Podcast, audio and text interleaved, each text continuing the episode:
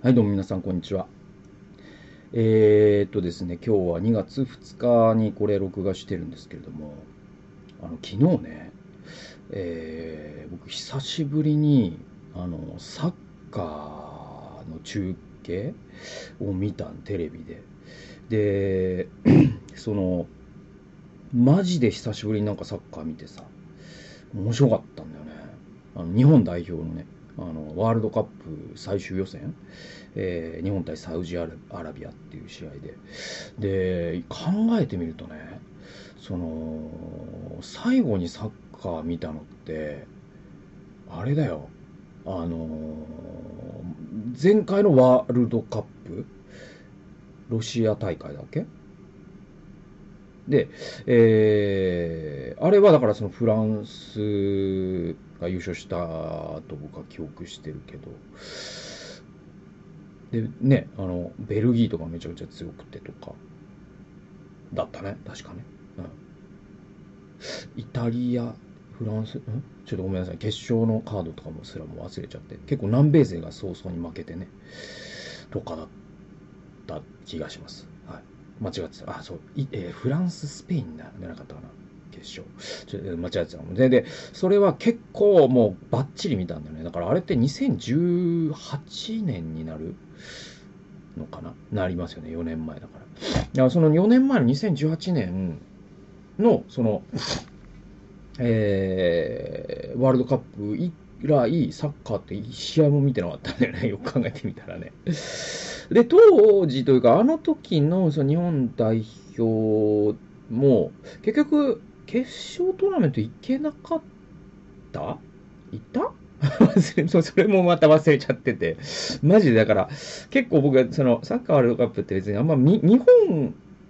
の試合もちろん見ますし、応援もしますよ。だけどやっぱ、ワールドカップという大会自体の面白さの方が、もう僕はもう何倍も面白いと思ってるから。だからなんか、日本が負けたら見なくなるタイプじゃなくて、日本が負けてからが面白いっていうタイプなんだけど、えー、でいて、じゃあ、そのね、あの、なんだっけ、ヨーロッパチャンピオンシップとかね、クラブのチャンピオンシップとか見ろよってって話で言うと、そこ、そこまでのあれではないっていうね、ワウワウとか入ってね。でも、えー、ただやっぱその、やっぱその FIFA ワールドカップの、まあ、最終予選の、その、は、結構日本戦って、よく考えたら、その、2018年の時とか、その前の大会とかも、割とずっと見続けてきたなと思って、やっぱ2098年フランス大会、あの時ね、中田秀がやっぱすごかったなとか、すげえ思い出すんですよね。で、そこぐらいからだよね、本当におも、なんか、ちゃんと日本代表の試合とかめっちゃ見始めた。で、日韓があってね、で、ドイツ大会あって、で、中田がね、そのブラジル戦で起き上がらない事件があって、で、で、ね、あの、2010年、ね、えー、駒野が、P、ね、PK 外す事件があって、まあでも本当になんかいろんなドラマがね、こう、脳内で蘇ってくるんだけど、で、やっぱりこう、そのワールドカップというものの持つ、なんていうかな、本当に、毎回いろんなものを見せてくれるっていうか、やっぱ、面白いんだよね。で、こう、今のそのサッカーの、その、最高峰というかさ、そういうのを見れる大会。だから前回大会で言うとやっぱそういうベンゼマとかねもうすげえなっていう。こんな選手出てくるんだとかねちょっと感動しながらさ。戦術とかもどんどん変わっていくじゃないですか。でもこうカウンターが貴重になっていくっていうかさその、うん、そのとにかく、うん、がっちり守ってもうワンチャンで一瞬でゴールを奪うっていうかね、まあ、ドイツがもうねブラジルに7対0で勝ったみたいな試合とかってもうとんでもなかったよねそういう意味では。とかなんかそんなんとか思い出しながらそういえば久しぶりに俺サッカー見てんなと思いながら日本対サウジを見たのね。でなんで見たかっていうとたまたまなのよ本当にこうの今最終予選どうなってるかすらもう全然正直フォローできてなくて、えー、なんだけどそのなえっ、ー、とねえー、僕その DVD レコーダーを、ブルーレイレコーダーをさ、買った話したじゃないですか。で、それがめちゃくちゃ便利で、パナソニックの OHD がみたいな。で、それが、そのなんかアプリをタブレットに入れてるんだけど、iPad に入れてて、そのアプリから予約できたりするのよ。で、時々それを見ておすすめ番組とかさ、今予約数が多い番組とかっていうのが、まあこう、フィードされてくるから、で、それで、あ、あ、何、滑らない話やるんだ、なんつって。で、予約したりとかして。で、でっていうのやってて。で、それで、ね、あの、ふらーっとね、こう見てたら、え、何？日本対サウジみたいな、最終予選。で、これ負けたらもう、あの、ワールドカップ行けないかも、みたいなあの、書いてあって、あ、え、マジっすかと思って、なんかそう言われてみると、なんか久しぶりになんか地上波で、こういう国際 A マッチややるなと思って。って考えてたら、実はこれなんか本当にもう、なんていうのかな、この数年で、いわゆるそのスポーツ中継をめぐるいろいろが変わりすぎたんだよね。だから、あのー僕、まあ NBA 好きですけど、その NBA の、その、ファイナル？ね？うん、あの、NBA ファイナルって7試合とか多ければあるんで、全部結構 BS でやってたりとかしてたんですよ、NHK の。で、それが2019 9年とかかな。なんかもうとにかくもう楽天がその権利を買い取っちゃって、サブスクでしか見れなくなるわけ。で、プロ野球も多分そういう流れらしいんだよね。その DAZN っていうやつだかななんか、とにかくそれでに入るとサブスクで全試合見れるみたいなやつで、で、そう言われてみるとプロ野球も地上波でそういう長いこと見てないじゃないですか、僕らって。で、そのサッカーも同じような状況に多分なってて、だから、その今度のワールドカップって地上波で見れる試合の方がむしろ少なくなるで、だよね。多分 NHK とかであんまやらないんだろうね。そのほとんどがそういう DAZN とか買っちゃってるから、なんか、うわ、なんか、これってなんか嫌な世の中というかな、まあまあなんか嫌、でもこの流れはまあ止まらないだろうなっていうのもあるし、やっぱだからその地上波の時代が終わったんだなっていうかね、すごくそういう、なんか時代変わったなっていうのも感じて。で、じゃあその試合で僕何を思ったかというと、結局その日本代表に今誰がいるかすらも知らなくてさ。で、やっぱその中継を見ながらちょっと煽り V みたいのがあるから、ああ、今こういう選手が出てんだなんつって、あ、大迫は今もいるんだとかね、あ、長友がいるんだとかね、えー、でもやっぱ知らない選手とか結構いっぱいいて、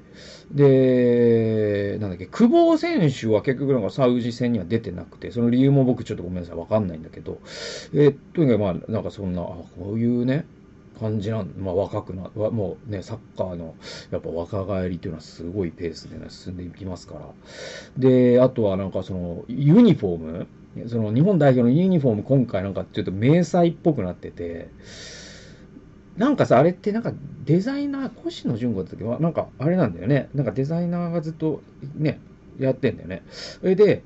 えっと、僕、ら日本代表のユニフォームって、なんか1、2回これいいなと思ったことあるけど、あんまり、なんか変わるたびになんか、うーん、みたいな、なんか、なんか僕のセンスと合わないだけなのか知らんけど、どうですか？なんか皆さん、日本代表のユニフォーム、今のね、ユニフォームなんかちょっと迷彩とか入って、別にダメじゃないですよ。全然ダメじゃないし、かっこいいと思うけど、なんかね、その青を基調とするのはいいと思うんです。ね、ブルーっていうね、チームカラーがあるっていうのはいいと思う。いいと思うんだけど、なんかこう、変わりすぎっていうか、なんだろうな、なんかあの、逆にさ、サウジアラビアのユニフォームとかって、あの、上が緑で下が白で、もういつ見ても同じなんですよ。もちろん、そのマイナーチェンジは繰り返してるんだと思うんですよ。でもなんか僕なんかそのサウジみたいにさ、そのいつ見ても同じユニフォームの国の方が強そうだなと思うんですけど、どうですかね。これはもう全然僕だけの意見なんで、別になんか 共感を得ようとも思ってないんだけど。だからなんか ブラジルとかさ、ユニフォーム全然変わんないイメージで、で、あとそのね、もうオランダのあのオレンジ軍団の感じとか。だからそのこの国といえばもうこのユニフォームっていうのが、むしろ本当に決まってて、変わるとしてもマイナーチェンジしかしない国の方がなんか強そうに見える説っていうのを僕は思ってて。それで言うとちょっと日本はなんかいろいろ、毎回なんかアップデートしすぎだなっていうか、なんか伝統がないように思えちゃうっていう感じがあるんだよね。で、で、じゃ、じゃあ、その、えっと、ゲーム自体はどうだったかっていうと、めちゃくちゃ面白くて、2-0で勝ったんですよ、日本が。んで、すげえ、その伊東純也選手っていうね、選手が、えっ、と、1アシスト、1ゴールしたんだけど、まあ、もうめちゃくちゃ足速いんですよね。ビビった。なんか、まあもちろん、あの、なんだっけ、えっと、ね、あの、ロッベン？オランダのロッベンとか、まあそれと比べちゃうとあれだけど、でもめちゃくちゃ速かったよ。とにかくこれ追いつかないなと思ったボールを本当に追いついて、で、しかもその、相手ディフェンダーをぶち抜いて追いついたりするから、もう多分本当に速いのよ。で、あとはその、このね、後半戦の伊東純也選手のもうゴールももう本当目目も覚めるようなゴールで、ちょっとすごかったな。本当見てよかったなと思いました。で、でも、やっぱなんかそのゲーム全体を見ると、多分、その、チームのレベル自体は、ちょっとサウジアラビアの方が高いのかなと僕には見えた。わかんない。これもう本当僕サッカーちゃん、ね、すげえよく見てて自分もプレイするっていう人から言わせたら違うぜって言われるかもしれないけど、僕はなんかサッカーはやっぱ、その、えっ、ー、と、プレミアリーグとかね、えっ、ー、と、そういう本当に世界の、あとはそのワールドカップのその決勝トーナメントの試合とかって、何が一番違うかっていうとさ、なんかクロスの精度なんだよね。そうそうそうそう。それで、えっと、クロスボールの精度ってな、あの、えっと、クロス、えっと、だから、サイドチェンジするようなパスってあるじゃないですか。めちゃくちゃ長い、ね、何十メートルっていう距離のパス。左サイドから右サイドの選手ぐらいの距離をパスでつなぐときに、その精度がやっぱり全く違うんだよね。やっぱ本当にこうワールドカップで上に行くチームと、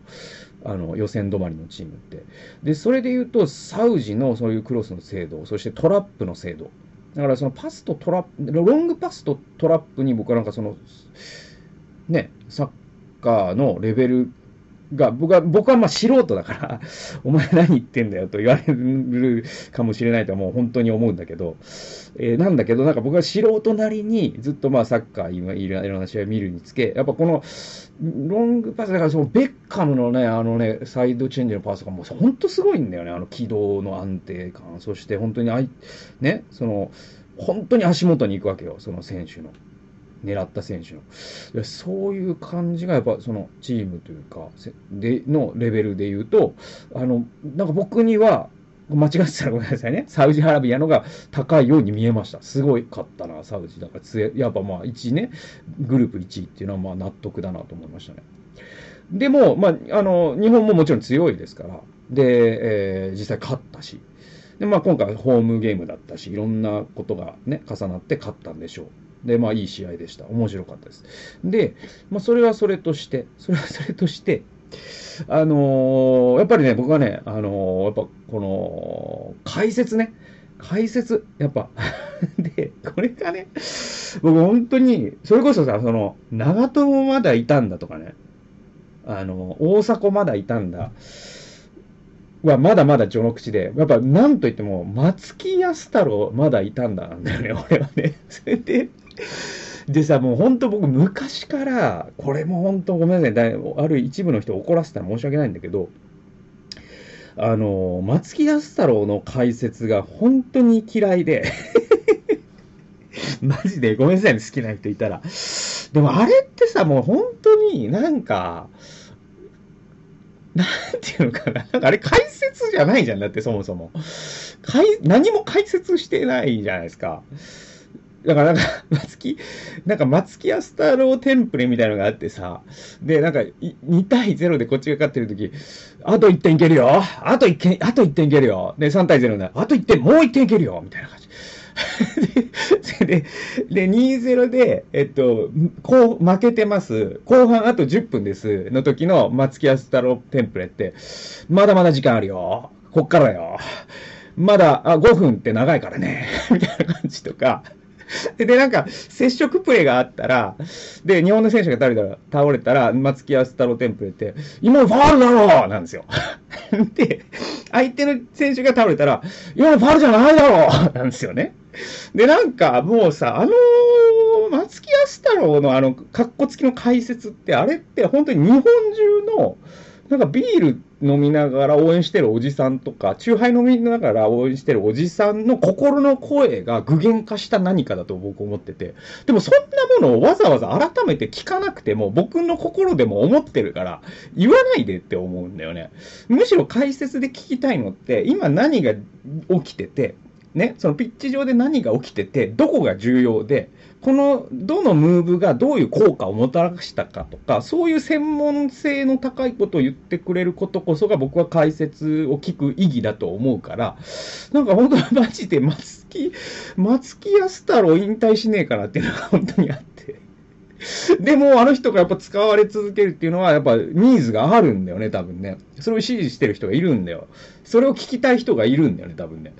でも、なんか、でもなんかね、バランス、今回良かったのは、そのテレ朝側もさ、多分僕みたいな人が文句言う人もいるのかもしんないんだよね。だから、えっ、ー、と、松木安太郎だけじゃなくて、解説席に他にも中田浩二ね、昔の選手で、えー、中田浩二さんと内田篤人選手ね、昔の、今引退されて、で、この3人の布陣で、そのアナウンサーの方が、えっ、ー、と、もう司令塔になって、その状況状況に応じて、松木さんどうですか？中田さんどうですか？内田さんどうですか？みたいな感じで振っていく。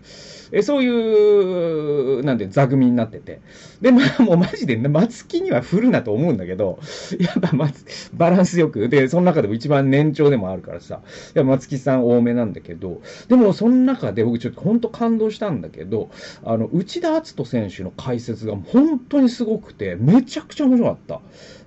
本当に今ここで何が起きてて、ね、このムーブってなどういう意味があってとか、この状況では何をすべきで何をすべきでないかとか、本当めちゃくちゃこう的確に解説してくれるのね。もうなんか本当ずっと内田篤人選手でいいなと思ったな。なんか、そうそうそうそう。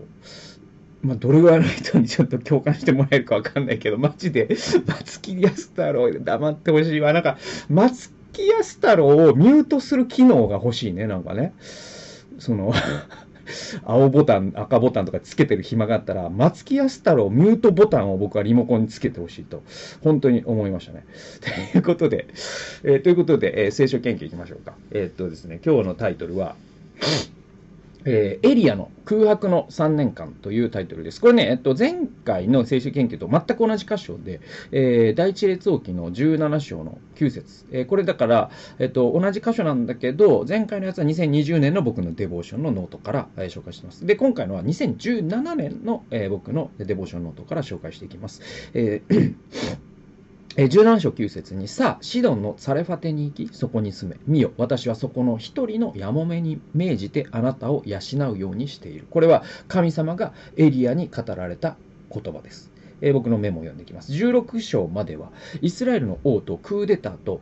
えー逆えー、イスラエルの王のクーデターと虐殺と、え、偶像崇拝の記録であり、突如17章に預言者エリアが現れる。預言者はしばしば最も暗闇が深い時歴史に登場する、ね、でエリアは悪王アハブに私の言葉によらなければ2年から3年雨が降らず、えー、梅雨も降りないと言い残して潜伏状態隠遁生活に入ります、えー、前半は、えー、主はカラスにエリアを養わせます。で、4節には、そしてその川の水を飲まなければならない。私はカラスにそこであなたを養うように命じたとありある。雨が降らないので当然、川の水は尽きてしまう。すると主は一人のやもめにあなたを養うよう命じてあるから、あなたはそこへ行けという。そこで有名なえー、亀の粉は尽きず、壺の油はなくならないという奇跡が起き、えー、シュアやヤモメとその息子エリアを2年半の間養われるという、まあ、顛末なんですね。で、ここでいくつかの疑問があると。で僕、こうメモしてて、一つ目。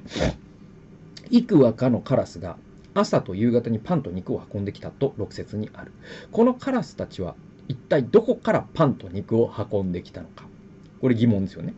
えー、2、なぜあえて貧乏な母子家庭を選んで主はエリアを養わせたのか。これ二つ目の疑問ですね。えー、三つ目。この三年間、エリはエリアは一体朝から晩まで何をしていたのか。これが三つ目の疑問ですと。で、聖書に明確な理由は記されていないが、以下のようなことが考えられる。で、えー、僕の分析なんだけど、1、カラスたちがどこから食べ物を運んできたのかは聖書には記されていない。えー、パンっていうふうにあるから、そこには人間が関与している。そうですよね。これ僕ね、あの、考えて、ほんとそうだよなと思ったんで、自分で。だって、ね、カラスがさ、粉をさ、ね、引いて、や、パン焼くとかないじゃないですか。だから、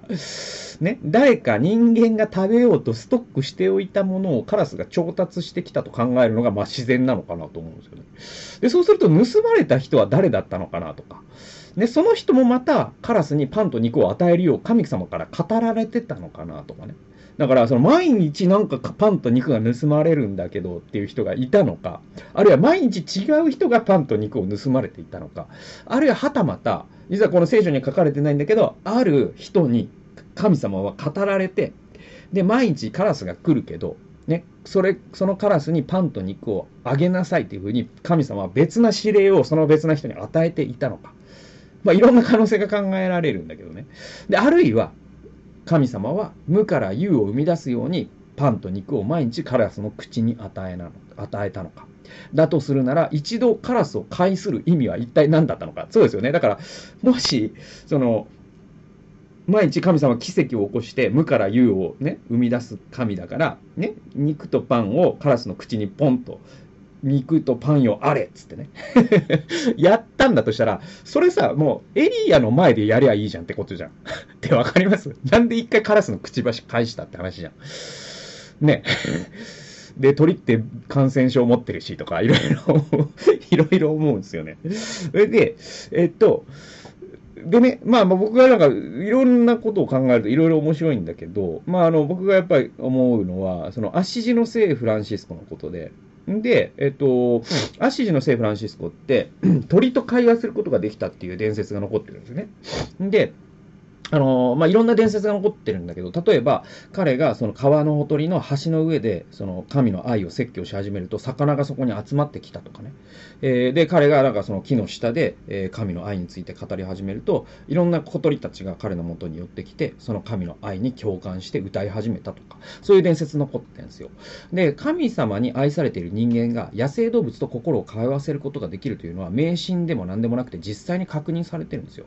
だからエリアもまたカラスと特別な関係を築いていたのかもしれないなと僕は思うんですね。なんかこう、ロボットのようにカラスがパーってきて、で、ロボットね、なんか自販機のようにそこからガチャンっつって、えー、ああ、今日もパンと肉ね、あいいっつって、えー、食べたというよりも、なんかそのエリアとカラスがその期間、すごい親密な関係を築いていたって考えた方が僕はなんかこうしっくりくるんですよね。で、まあ前にも話したようにカラスの知能っていうのは相当に高くて、え道具を作ったりするっていうことも確認されていますから、そういうことってあるんじゃないかなと思いました。え2番目の疑問何だったかというと、なぜあえて貧乏な母子家庭を選んで手話やエリアを養わせたのか。これは、あの、まあ僕、このちょっと YouTube 見てる方には、えー、このね、えー、もしイエス様が市長だったらというね、僕が訳した本出版されました。ぜひ買ってください。そして、えっと、この、えー、本の中に神の国の算数という章があるんですね。で、その章の中で、このエリアとヤモメの話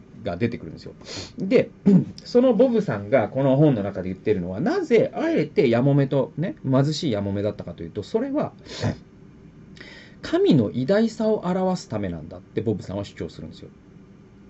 どういうことかというと、もしね、そのエリアを養ったのが大富豪とか金持ちのパトロンだった場合、その養いのゆえに主を賛美する人はあんまりいないわけじゃないですか。ね。だから、そのエリアをね、その2年半とか3年半食べさせたのが、いわゆるこう、あの、前澤友作さんみたいな、お金配りおじさんみたいな、ね、あの、パ人だったら、その前澤さんがすごいってことになるじゃないですか。でもこれが、その貧しいやもめを通して、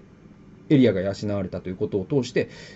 その貧しいやもめの背後にいる神様を人々は見るようになるじゃないですか。これが大事なんだっていうのが、まあ、ボブさんが本の中に書いてることで。で、最も貧しい人を預言者を養うという使命に用いることによって、主はご自身の栄光を表された。この話この話を読んだ金持ちではない人が、信仰によって主に捧げ物をしたり、主に仕える人の経済的支援をしたり、善行のために寄付をしたという、まあ、3000年間の歴史上、えー、主に捧げられた金額は、当時の全部の大富豪の資産を上回るかもしれない。主の技は人間には計り知れない。だから、えっ、ー、と、まあ、このね、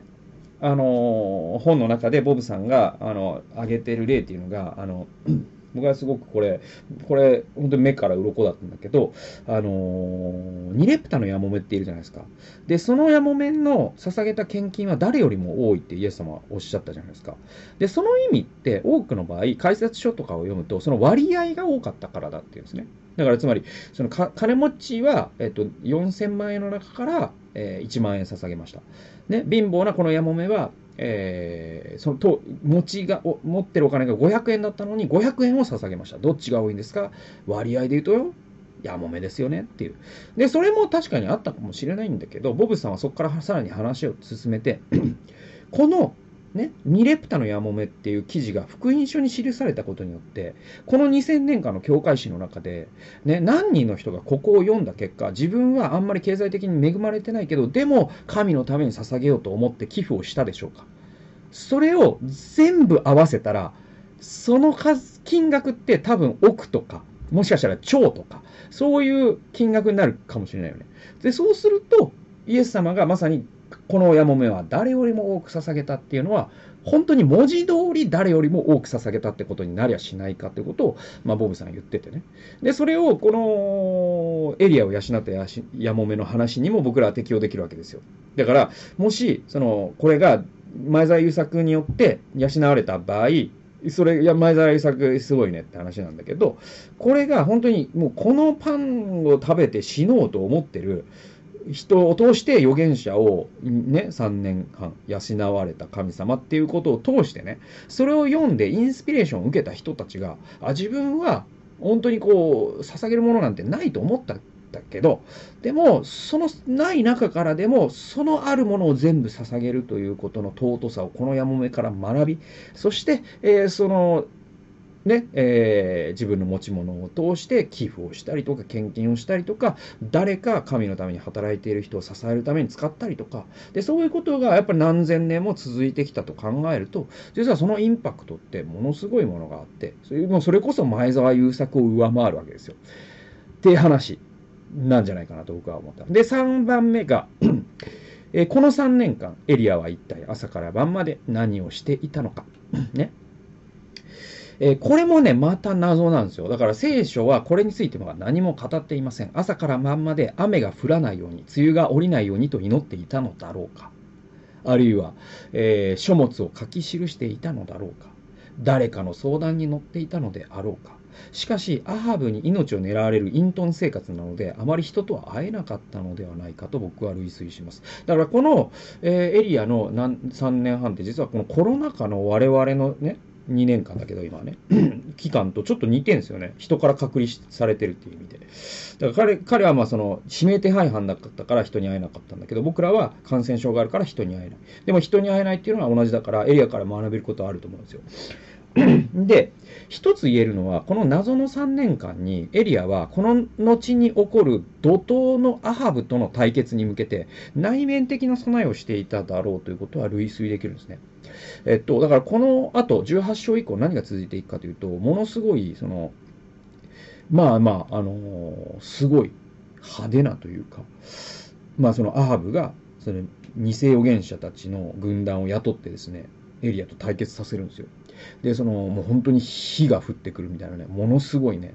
あの、様相を呈していくんだけど、でもその怒涛の対決っていうのは、本当にエリアが燃え尽きてしまうほどに激しいものだったんですね。命を懸けた戦いだったんですよ。で、そのエリアはもちろんそれに勝利するんだけど、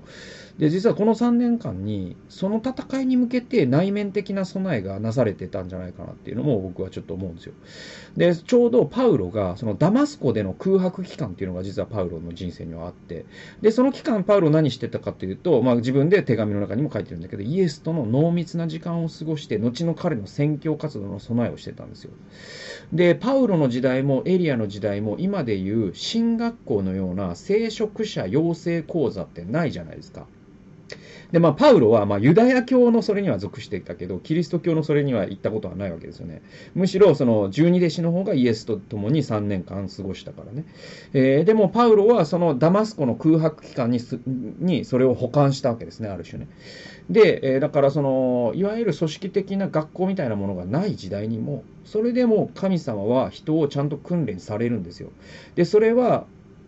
学校のない時代、神様はどこで人を訓練されたかというと、しばしば荒野において人を訓練されたと思うんですね。で、その荒野っていうのが、まあ、エリアにとっては、この、え川のほとりであり、やもめの家だったんじゃないかというふうに僕は思うんですよ。で、まあ、僕自身にとってね、その、これ書いこのデボーションって2017年だから、その病気で2年間ね、動けなかった、動き始めた時期のデボーションだから余計僕が思ったと思うんだけど、まあ私にとって病気になった2年間は、いかなる進学教育を受ける以上の種からの需要と啓示をいただいたとも思っている。本当に思ったんですよ。で、これがこれからの人生の私の働きの基礎となるだろうという感覚がある。で、実際そうなっていきました。本当に。で、えー、エリアもまたそのような経験をしていた可能性が高いっていうふうに僕は思います。で、主は人を準備されます。で、それは何も知的訓練だけではありません。えー、霊的にも社会的にも肉体的にも訓練されます。で、その訓練っていうのは、旗から見ていても訓練には見えないかもしれません。僕の病気がそうだったように、あるいはエリアのね、このヤモメとの生活がそうだったように。しかし、主は確実に神の人人をご自身のために準備し、その期間、主は責任を持ってその人を養ってくださいます。これがですね、まあ、ここからこのエリアの空白の3年間から我々が学べることなんじゃないかなと思います。ということで、あのー、今日の、ね、聖書研究、そして松松木安太郎批判、聞いていただきありがとうございました。えー、それではまた次回の動画及び音源でお会いしましょう。さよなら。